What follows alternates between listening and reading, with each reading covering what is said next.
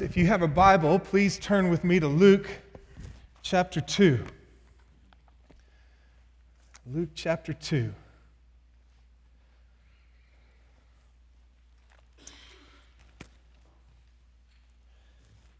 Maybe you're familiar with the New Testament, familiar with the Christmas story. Uh, Luke chapter 2 is one of those main places where the Christmas story is told. We're going to spend our next four weeks in this chapter, um, hopefully looking at some things that will be a blessing to you. This opening illustration, you can take it or leave it, all right? Uh, last night, my wife and I introduced our youngest, Maddie, she's seven, year old, seven years old, to the great Christmas movie Home Alone. All right? So Macy's certainly seen it, and Molly has certainly seen it. Maddie had never seen it. She sat close to Mama and sometimes close to me. She wasn't so sure what to do with the bad guys. But if you know the story, little Kevin McAllister has been accidentally left at home alone while his parents and his brothers and sisters fly off on Christmas vacation. He's left there all alone. And it gets worse for him as some two robbers there in the neighborhood realize that so many people are out of town that they're going to take advantage, break into these homes, and steal what they can. But they didn't know what they were up against. They were up against little Kevin. As I thought about the sermon that I want us to look at this morning, and I thought about that movie last night, those were some very frustrating circumstances for little Kevin. Now, at one point in the movie, he kind of liked the fact that he was left alone. He's jumping on the bed and he's eating ice cream and doing all kinds of stuff. But at the same time, he missed his family. And had you asked him, I think he would have for sure said, I would love to be with my family rather than to be here all alone. Some frustrating circumstances. But God was sovereign. You can laugh. Over those circumstances. The bad guys were caught, and the bad guys went to their judgment because of these very unfortunate and frustrating circumstances for little Kevin. This morning in Luke chapter 2, we're going to look at the story of the birth of Jesus. Verses 1 to 7. One of the abiding truths of this little story is how God weaves together his great purposes for history and his great purposes for his people through the oftentimes frustrating, disappointing, and inconvenient events of our lives. Chapter 2, verse 1. Now, in those days, a decree went out from Caesar Augustus that a census be taken of all the inhabited earth. This was the first census taken while Quirinius was governor of Syria. And everyone was on his way to register for the census, each to his own city. Joseph also went up from Galilee, from the city of Nazareth, to Judea, to the city of David, which is called Bethlehem, because he was of the house and family of David, in order to register along with Mary who was engaged to him and was with child. A baby was to be born in Bethlehem. 700 years prior to these events, the prophet Micah, Micah chapter 5. Oh, wait a minute. There, oh, there it is. Had it on the wrong page. 700 years before, the prophet Micah said this But as for you, Bethlehem Ephrathah, too little to be among the clans of Judah, from you one will go forth for me to be ruler in Israel. His goings forth are from long ago, from the days of eternity. Little Bethlehem, this would be the place where the Messiah would be born. A baby is to be born in Bethlehem. But if you know the story, our baby is in the womb of his virgin mother Mary, 75 to 85 miles north of Bethlehem. How are we going to get this baby in his mother's womb down to Bethlehem in order to be born? How are these miraculous and massive purposes of God for history and for his people to be brought about? How will God fulfill his wise purposes? The answer through a very frustrating decree of a pagan Caesar Augustus. Can you imagine Joseph? He's a young guy. Mary is a young gal. They have been betrothed. At this point, some believe maybe they've even legally been married, and yet they have not consummated their marriage yet. The book of Matthew tells us that he took her as his wife while she yet remained a virgin. And she's about to burst. I mean, the day is coming. And all of a sudden, a decree goes out that he has got to go back to his ancestral roots. 75, 85, depends on who you read, maybe as the crow flies or as you go around Samaria. It's a long way by foot. He's got to go south, all the way to Bethlehem to register for a dadgum census in order that Rome can take more taxes. And with his betrothed about to pop, he doesn't want to leave her alone, and so he's going to take her with him. How frustrating are these events? This is the wrong thing, registering for a census for taxes at the wrong time when your wife is about to burst, in the wrong place, dozens of miles away.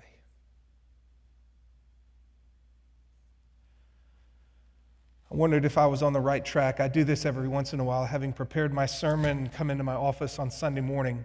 This is one of the greatest gifts of my life. Those of y'all know that I Spent many years at Denton Bible Church with Pastor Tom Nelson.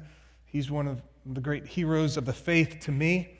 And as I left Denton Bible Church back in 2001, 2002, and headed to Arkansas, I met him for breakfast.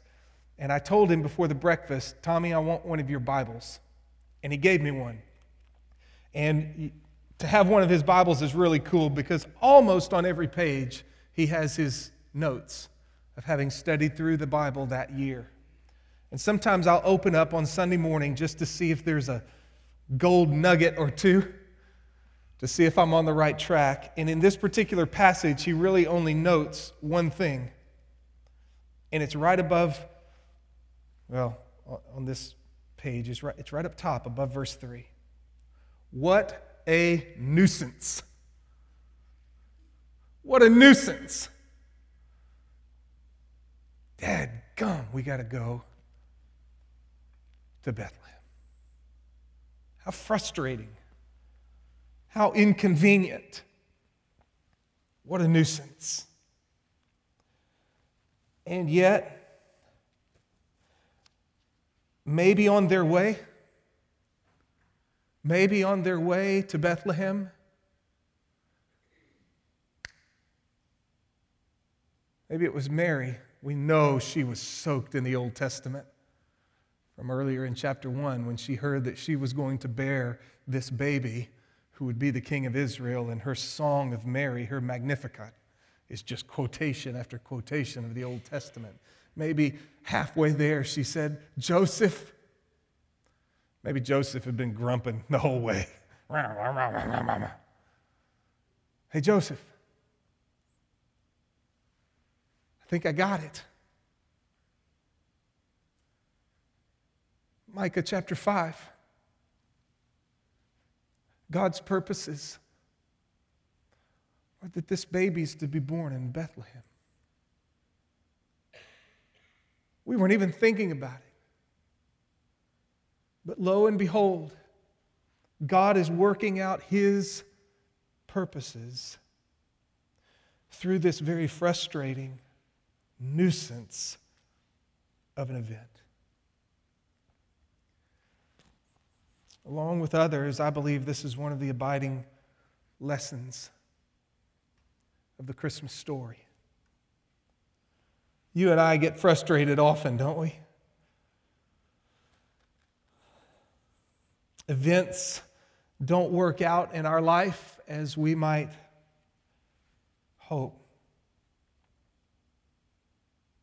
God's plan is to conform you and conform me to the image of His beloved Son. Sometimes we wish His plans were different than that. But His desire is for us to become more and more like His Son, Jesus Christ. And His desire is to work in us and through us in ways that we cannot imagine for His glory, for our good, and even to the blessing of others. And yet, so many times, life and the circumstances of our lives just don't seem to be adding up to that. Frustrating circumstances, discouraging circumstances. Maybe it's an illness, maybe it's joblessness, maybe it's a relational tension. It could be a thousand different things. The wrong things are happening in my life at the wrong time and in the wrong place.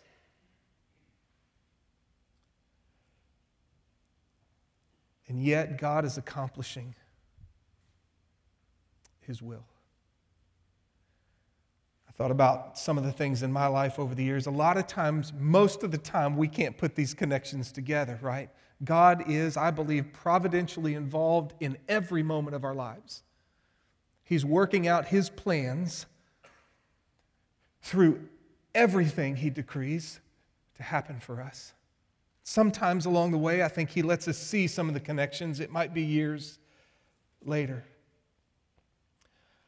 I think back to the fall of 1990, playing high school football for the Plano Wildcats. We made it to the quarterfinals, and then we got beat by the Marshall Mavericks.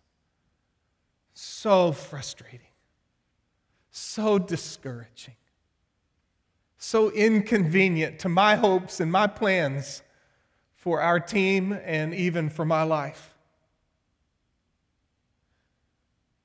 But it was that loss and it was that win for the Marshall Mavericks that saw their head coach become the head coach at the University of North Texas.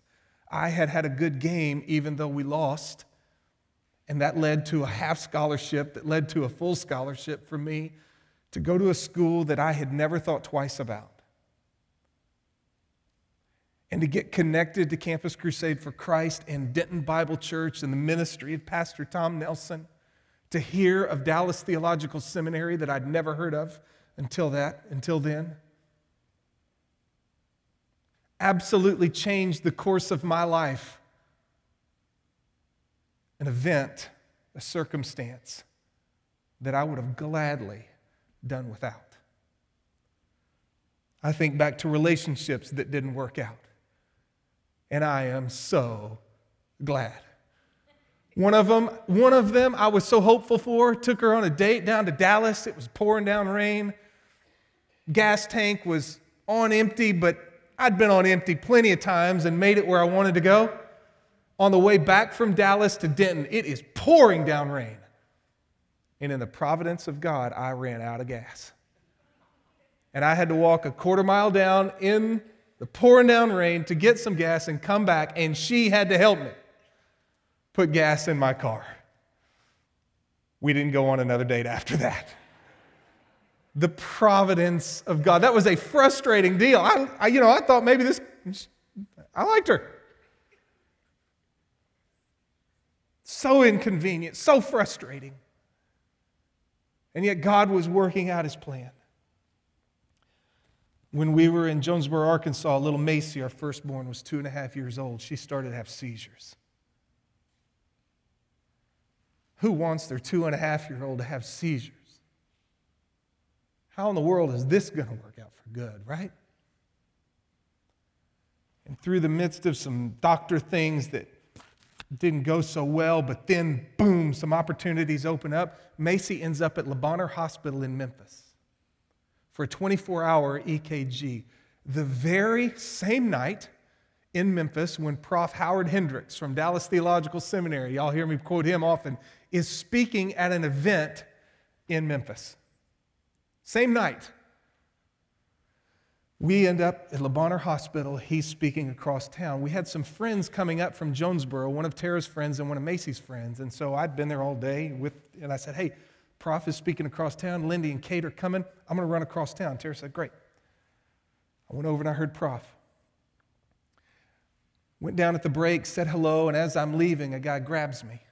He says, Mitch, you don't know me. My name is Dwight Morris. I'm a I'm an oral surgeon here in Memphis. I was here in Memphis two months ago when you taught your clarifying the Bible deal. Now, some of y'all know my clarif- that was the very first time I'd ever taught it. And he said, I think we should do something with that.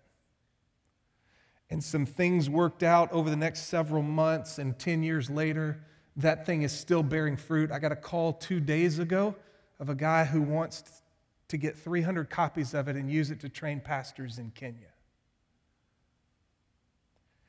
That's just one of the little things that came out of some very frustrating, inconvenient nuisance of a thing of Macy.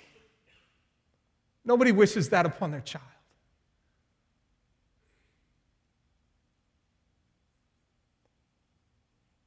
I think of God putting unrest in my soul 10 years ago about my role in Jonesboro.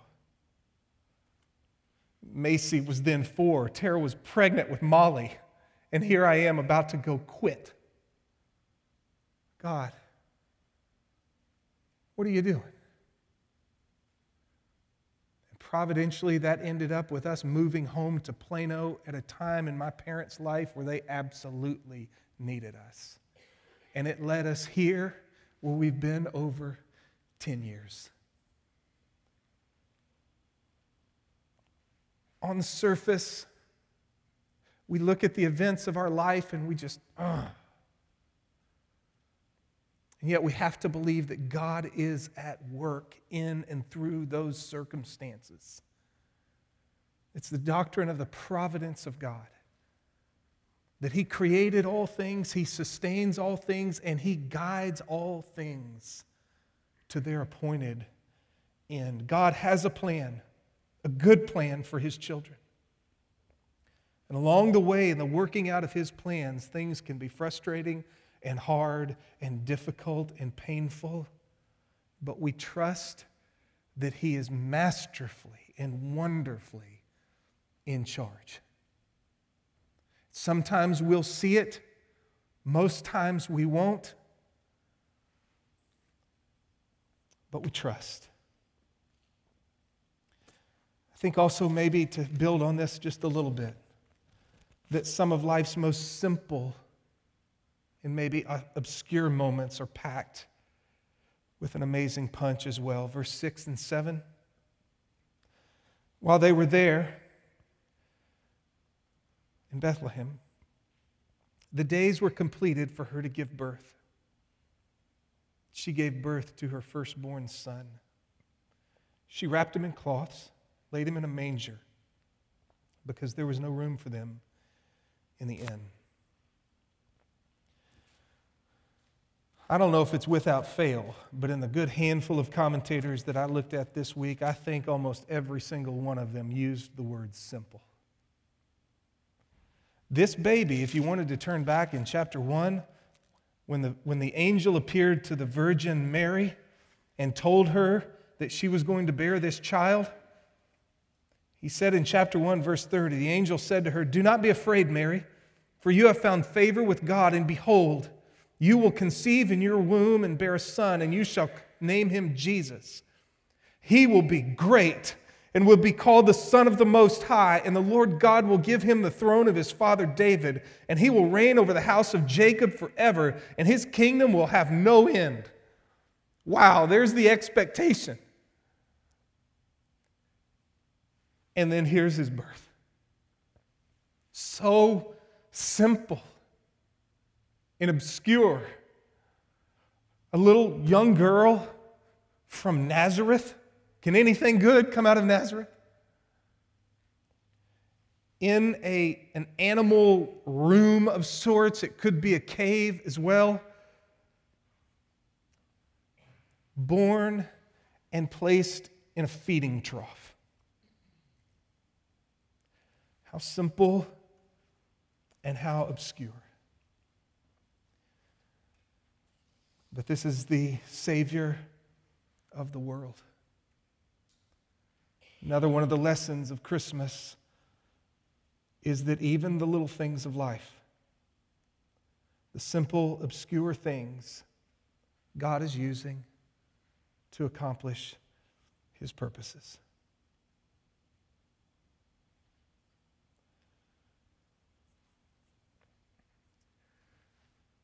One of my favorite Christmas hymns is O Little Town of Bethlehem. O little town of Bethlehem, how still we see thee lie. Above thy deep and dreamless sleep, the silent stars go by. So here's a little town, little bitty Bethlehem. Above thy deep and dreamless sleep. I think what that means is it's nighttime. Everybody's generally asleep. The silent stars go by. It's just a quiet night, just a regular old, dark, starlit night in little Bethlehem. Yet, in thy dark streets shineth the everlasting light. The hopes and fears of all the years are met in thee tonight. Kind of put these two together. I can make up my own, and you could make up yours. That, that football game was played at the old Texas Stadium in Irving, oh, little town of Irving. Yet, yet, God is accomplishing his purposes. Oh, little I 35, where I ran out of gas and, and put that relationship to an end. Yet, God is working out his purposes. Oh, little town of Jonesboro, where seizures, yet,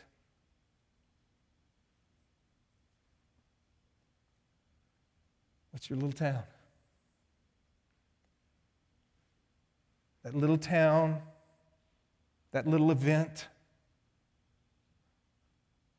obscure, simple, maybe even surrounded by and made up of circumstances that you just don't understand and frustrate the stew out of you. Yet, in the midst of that, God is at work accomplishing his purposes for his people. Tara got a text just yesterday from a couple doors down to our left, Miss Carol. She passed away. And her two daughters texted Tara to tell her and to thank her for all of the little things that Tara would do for Miss Carol simple, obscure stuff that Tara did and that you do. Mama's changing those diapers, reading those stories, praying those prayers. Guys getting up every morning and slugging it out. Those little obscure things. Coming home and getting down on the floor and playing with those kids. And you're thinking, what difference is it ever going to make? Those little things, those simple things, those obscure things, those sometimes hard things. God is at work accomplishing His purposes. Y'all have heard me quote this song many a time. Deep in unfathomable minds of never failing skill, God fashions up His bright designs and works His sovereign will. Deep and unfathomable minds. It's down there, deep, and we can't see it. It's frustrating, it's discouraging, it's a nuisance. Deep and unfathomable minds of never failing skill. God's in it. And He's got all the wisdom and all the skill you'd ever need. He fashions up His bright designs and works His sovereign will. Judge not the Lord by feeble sense. We can do that, can't we? We look at the circumstances of our life and we judge the Lord by our feeble sense. God, you're doing it wrong. You, you're doing it wrong. This is the wrong thing at the wrong time in the wrong place. You've messed up. If I were in charge, God, we wouldn't do this thing at this time in this place. Judge not the Lord by feeble sense, but trust him for his grace. Behind a frowning providence, he hides a shining face. Behind a 75 mile trip south with your pregnant wife to register for a dadgum census to pay more taxes to Rome. God hides a shining face. We're going to fulfill the hopes and fears of all the years in that moment. We look back on some of the things in our life and we get some clarity. Every one of you could probably tell a story of some hardship that you would have never chosen and in the moment was hard, but God used to do something you'd never imagine and that you're so very, very thankful for. And that's good.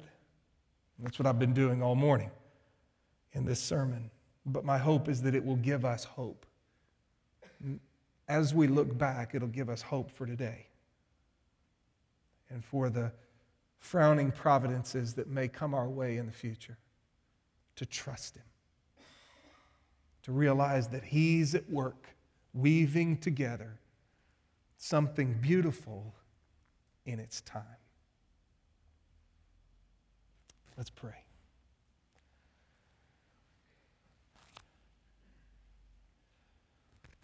Lord, I pray for my brothers and sisters here. I know some frowning providences that are going on in so many of their lives. Some frustrating, inconvenient, hard nuisances. Some of them deep, some of them painful some of them dark, with no light shining. Would you sustain them? Would you hold them? Would you comfort them? Would you strengthen them?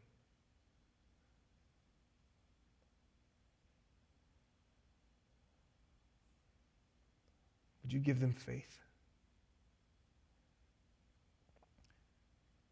Trust you, to cling to you, to never let go, to endure. And oh God,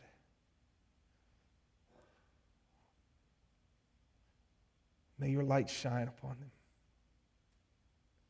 May they know your goodness in the midst of it. May they trust that you're working out your sovereign will.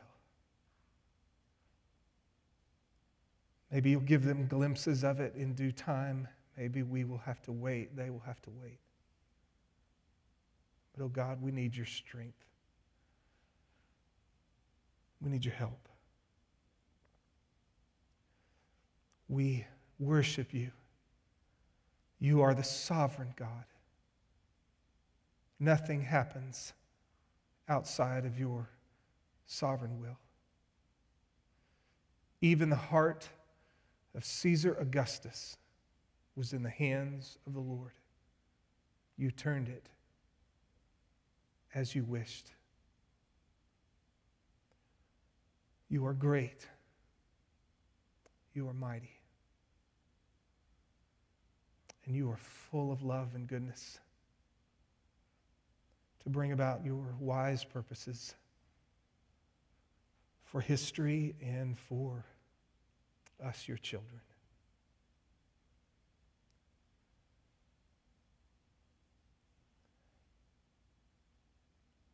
Help us to trust and obey, for there's no other way to be happy in Jesus than to trust and obey.